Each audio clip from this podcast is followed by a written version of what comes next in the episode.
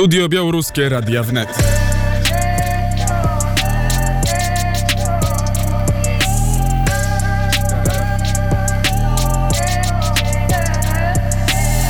Białoruskie Studia Radio Wnet.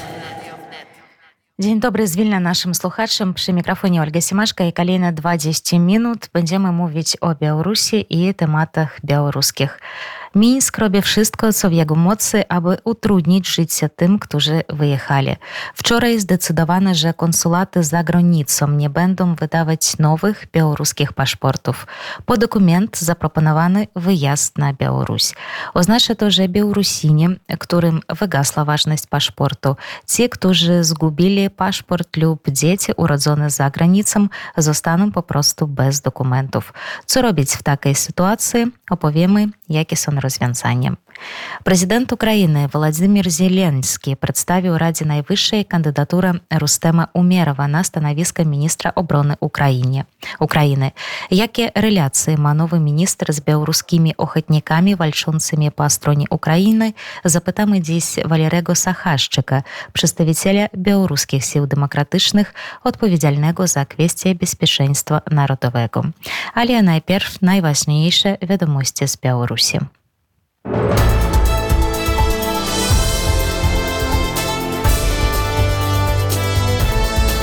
Nowiny UNET.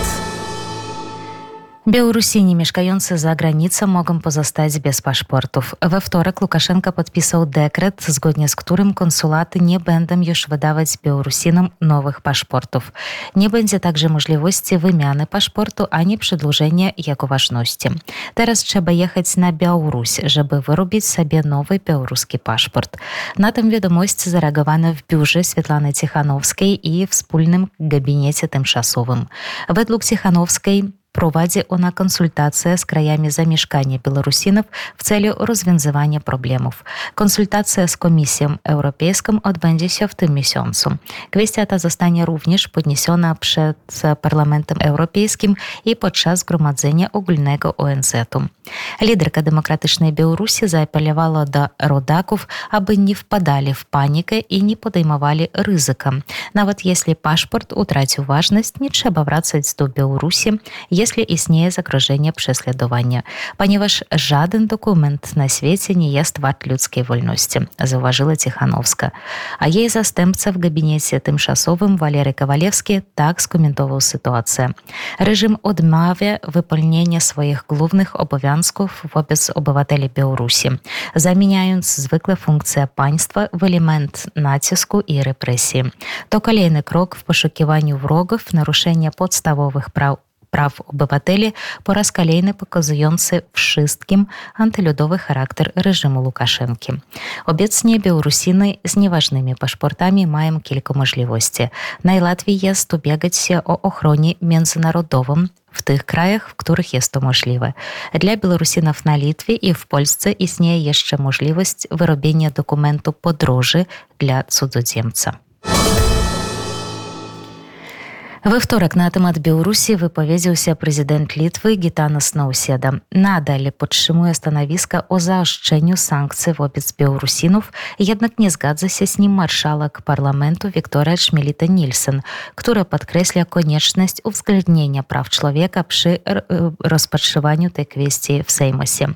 Nausėda zauważył, że koniecznie jest dokładniejsze monitorowanie celów przybycia Białorusinów na Litwie. Nie ma wątpliwości, że przybywszy niekoniecznie współpracują z białoruskim wywiadem, ale być może próbują ominąć sankcje i dalej rozwijać swój biznes na wschodzie. Zdaniem prezydenta Litwy należy to wziąć pod uwagę i nie ograniczyć dyskusji wyłącznie do gospodarki, ale także zadbać o bezpieczeństwo narodowe. Jednocześnie Nausėda potwierdził, że korytarz humanitarny na Litwie pozostanie otwarty dla osób uciekających przed reżimem Łukaszenki. Jednak kwestia całkowitego zamknięcia granicy z Białorusią wciąż traci na znaczeniu. Prezydent Litwy zapewnia, że w tej chwili nie ma żadnych informacji o próbach destabilizacji sytuacji na granicy przez najemników Wagnera.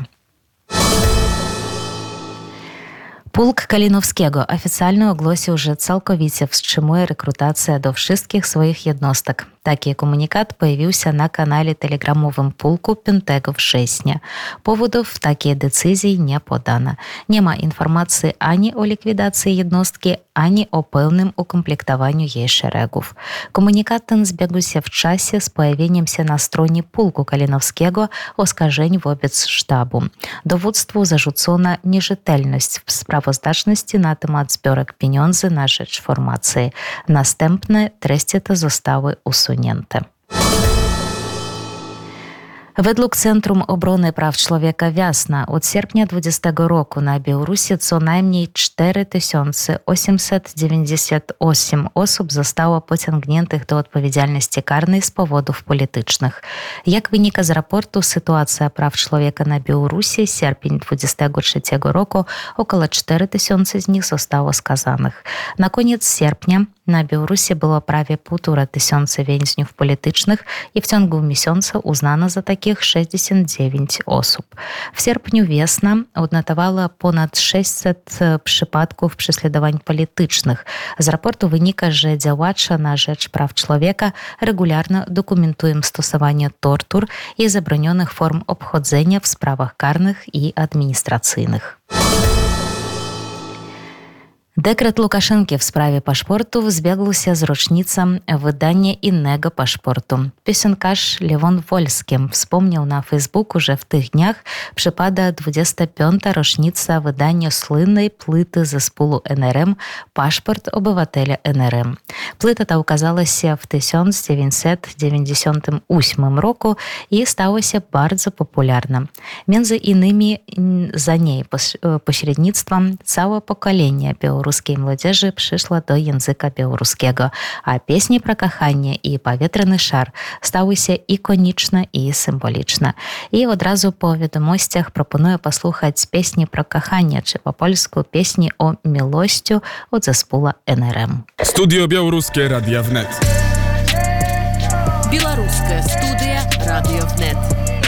Wracamy do Studia Białoruskiego i witamy teraz gościa naszego dzisiejszego programu. To jest Walery Sachaszczyk, podpułkownik, osoba, która w siłach demokratycznych Białorusi odpowiada za sprawy bezpieczeństwa narodowego. Dzień dobry, panie podpułkowniku. Dzień dobry. Dzień dobry. Ukraina będzie miała nowego ministra obrony. Kandydatura Umierowa została już zgłoszona do parlamentu. Czy pan zna nowego ministra? Nie, osobiście nie znam.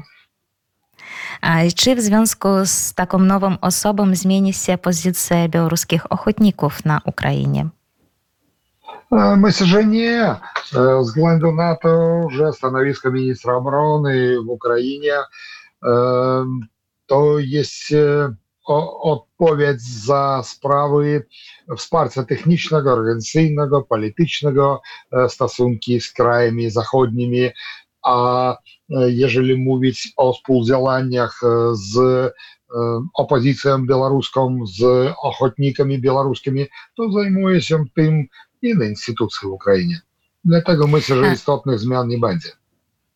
Ponadto wczoraj pojawiła się informacja, że Pułk Kalinowskiego we wszystkich swoich jednostkach wstrzyma rekrutację ochotników. I czy te wiadomości nie są powiązane? Kandydatura nowego ministra i te wiadomości od Pułku Kalinowskiego. Pana zdaniem, jak to wygląda? Nie, myślę, że zmiana ministra obrony nie ma żadnego związku z tej sytuacją. Myślę, że najlepiej byłoby uzyskać tą informację od przedstawicieli Pułku Kalinowskiego, a jeszcze lepiej trochę poczekać, aż sytuacja stanie się bardziej zrozumiała. No, a pan też ma oddziały na Ukrainie. Czy ich praca nie ulegnie zmianie? No, absolutnie nie. Pracujemy spokojnie. To może pan, niech pan powiedzie na temat jego oddziałów, bo wiem, że pojawiła się taka nowa jednostka, IT jednostka. Jak idzie rozwój tej jednostki wojskowej? Pracujemy jako pierwsza osobna kompania desantno-szturmowa nie wiem dokładnie jak to po polsku, ESL Company w składzie Desantno-Szturmowych Wojsk Ukrainy od kwietnia działamy.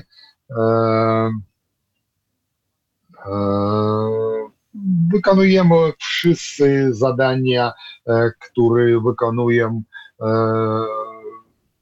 wszystkie jednostki ukraińskie, desantowe, i pracujemy na jednym z najtrudniejszych odcinków frontu, na donieckim kierunku. No, u nas zmian nie ma, u nas jest rozwój i ruch do przodu. No tak, i też wiedziałem, że rekrutacja wciąż trwa do tych jednostek. No, my robimy rekrutację białoruskich ochotników. Zgodnie z planem, tak. Mhm. Odpowiada pan za kwestię bezpieczeństwa narodowego w gabinecie Sił Demokratycznych Białorusi. A czy koncepcja tego bezpieczeństwa została już sformułowana i jakie są jego takie główne punkty? W granicach swojej odpowiedzialności ja przedstawił Swiatłanie Cichanouskiej strategię naszych działań jeszcze w październiku minionego roku. I my mamy strategię, mamy plany, zgodnie z tym planem działamy. W całości opozycja, no to już troszkę nie moja sprawa. Ja spróbuję uniknąć spraw politycznych i zajmuję się swoimi sprawami. Z tego co wiem, teraz idzie aktywna praca nad tym, żeby skończyć tą strategię ogólną sił politycznych demokratycznej Białorusi. Mam nadzieję, że wszystko będzie dobrze. A czy może pan powiedzieć jakieś takie główne punkty tej strategii w strefie odpowiedzialności pana? Rozumiem, że to odpowiedzialność militarna, tak? To jest odpowiedzialność militarna, ale bezpieka państwa to jest nie tylko wojsko, to jest praca wszystkich służb specjalnych, to jest bezpieka polityczna, to jest bezpieka ekonomiczna. Dlatego nasz taki kierunek pracy jest większy niż tylko sprawy wojskowe i ja myślę, że my nie możemy dopuścić do tego, żeby na Białorusi była wojna domowa. Musimy zrobić tak, żeby sytuacja z Łukaszenką była rozwiązana kompleksowo, z maksymalnym wykorzystaniem środków zarówno politycznych, jak i ekonomicznych. Ja myślę, że niektóre zadania na żal mogą być rozwiązane tylko siłowo. Może tak być, że nie unikniemy tego. I najważniejsze jest to, że jak tylko rozpoczną się procesy demokratycznych zmian na Białorusi, Rosja niewątpliwie skieruje swoje wojska, aby stłumić ludowy bunt. I my potrzebujemy poważnej siły wojskowej, aby temu przeciwdziałać i bronić Białoruś przed interwencją wojskową od wschodu. Ale to problem jest taki bardzo kompleksowy. Pan już mówił o tym dialogie pomiędzy Białorusinami, którzy są w kraju i którzy są za granicą. A czy może być i czy pan rozlicza na taki dialog z białoruską armią? Tak, jestem pewien, że tak będzie. W sytuacji idealnej całe wojsko białoruskie nie będzie działać przeciwko narodu. No, albo większość wojska białoruskiego. Mamy dużo kontaktów na teraz i ja jestem pewien, że to może być realne. tego, jaki jest teraz taki rozwój wydarzeń na Białorusi, nie mamy tam już tak wystarczy Wagnerowców. W ogóle Wagnerowcy już wychodzą z Białorusi. Jak pan widzi rozwój tych wydarzeń, rozwój sytuacji na Białorusi? Czy będzie to raczej taki szlak militarny czy pokojowy? Na dzień dzisiejszy, na żal, rząd białoruski, rząd Łukaszenka mało wpływa na sytuację na Białorusi. Rosjanie robią co chcą na terenie Białorusi. To nie była decyzja Łukaszenki, żeby zaprosić Wagnerowców do Białorusi. I teraz to nie jest decyzja Łukaszenka, żeby zmniejszyć ich ilość. I nie możemy my być spokojnymi, bo nie wiemy, co będzie dalej i sytuacja z mojego punktu widzenia jest bardzo niebezpieczna i dla Białorusi, i dla sąsiadów Białorusi, i Polski w tym. Co będzie dalej? Ja myślę, że teraz jest taki głęboki kryzys polityczny na Białorusi. Wiele to z elit wojskowych, politycznych, biznesowych na Białorusi rozumieją, że pozycja Łukaszenki jest bardzo słaba, że Łukaszenka nie ma normalnego planu, normalnej strategii, żeby mówić o tym, co będzie z krajem za pół roku, za rok. On sam tego nie wie. I ludzie, którzy myślą, poszukują kontakty z nami, kontakty na Zachodzie, żeby jakoś zabezpieczyć swoją przyszłość. Ja już powiem, że ja mam nadzieję, że rozwiązanie sytuacji nie będzie militarnym. No ale musimy my być przygotowanymi do tego, że jakieś rzeczy potrzebne będzie robić siłą. I jeszcze takie ostatnie pytanie. Toczy się taka dyskusja na temat roli Ukrainy w wyzwoleniu Białorusi i wcześniej w ogóle tak nie dyskutowano postulatu, że białoruscy ochotnicy po wyzwoleniu Ukrainy pójdą wyzwalać Białoruś. I wydaje mi się, że pan był taką pierwszą osobą, która publicznie dyskutowała te stwierdzenie. Jak pan teraz widzi sytuację? Kto może być sojusznikiem Białorusi już po wyzwoleniu Ukrainy? Ja widzę tą sytuację w taki sposób. Na pewno wojsko ukraińskie nie pójdzie do Białorusi. No, jestem pewien, że to jest tak. Ale Ukraina robi bardzo poważną sprawę dla nas. Ona robi tak, że Rosja stała słaba. I my z Ukrainą robimy to razem.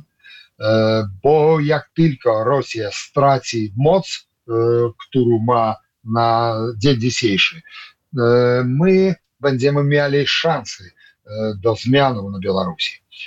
Ale te zmiany musimy robić my sami, Białorusiny. Nikt za nas tego nie zrobi. Ja bardzo chciałbym zrozumienia z krajami europejskimi, wsparcia jakiegoś, żeby my mogli stworzyć Narodową Armię Białoruską. To po prostu nieobchodne dla nas. Można przypomnieć historię i najpierw historię państwa polskiego, jak to było kilka razy. I taki najlepszy przykład, myślę, że to był 1918 rok, kiedy było stworzone takie wojsko narodowe polskie. Nie było państwa polskiego, ale wojsko było. I dzięki temu Piłsudski dał radę, żeby domówić się, żeby państwo polskie stało istnieć, otrzymało swój teren, swoją niepodległość i my musimy iść takim samym podobnym szlachem. I dlatego ja bym rozliczał na jakąś pomoc, jakieś wsparcie krajów europejskich, Polski w pierwszej kolejności w utworzeniu naszej takiej wojskowej siły Narodowej Armii Białoruskiej. Niestety już my nie mamy czasu. Bardzo dziękuję za rozmowę. Bardzo dziękuję panu. Wszystkiego najlepszego. Do usłyszenia. I przypomnę, że gościem naszego dzisiejszego programu był Walery Sachaszczyk, podpułkownik, osoba, która w siłach demokratycznych Białorusi odpowiada za sprawy bezpieczeństwa narodowego, a o wydarzeniach na Białorusi opowiadała dziś Olga Siemaszko. Do usłyszenia. Studio Białoruskie Radia Wnet.